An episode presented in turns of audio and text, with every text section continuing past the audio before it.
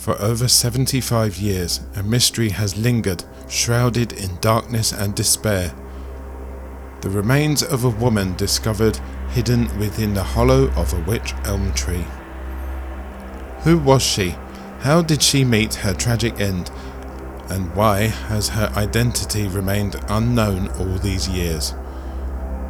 Join us on the next episode of UFOs and other paranormal stuff as we journey into the chilling legend of who put Bella in the Wych Elm.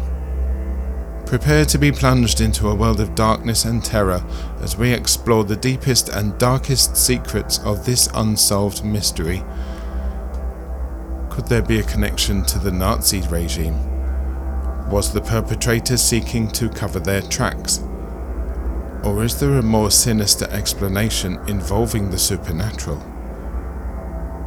Despite numerous attempts, her identity remains a mystery, but could uncovering her identity lead us closer to the truth behind this macabre tale? Join us as we embark on a journey into the unknown in search of answers behind one of England's most perplexing legends.